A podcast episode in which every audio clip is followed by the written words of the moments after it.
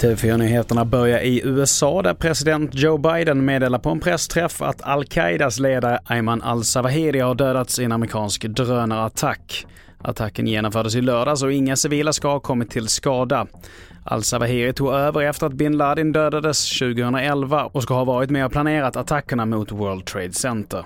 Och vi fortsätter med att idag så startar rättegången mot den kvinna i 45-årsåldern som är misstänkt för mordförsök alternativt grov misshandel ifrån i början i juli då hon knuffade ner en man på spåret framför ett tunnelbanetåg i Hökarängen söder om Stockholm. Det jag hoppas på inför rättegången eller under rättegången är att bevisningen står sig, att det blir en fällande dom utifrån åklagarens förstahandsyrkande. Och att min klient får upprättelse och att han tillerkänns till skadestånd som vi har lämnat in. Och i inslaget här hörde vi målsägande biträde Carl Albin Rudolfsson.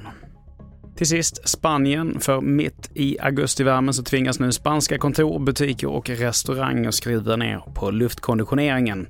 Den nya lagen innebär att systemen inte längre får ställas in så att temperaturen blir lägre än 27 grader på sommaren eller högre än 19 grader på vintern. Fler nyheter hittar du på tv4.se. Jag heter Mattias Nordgren.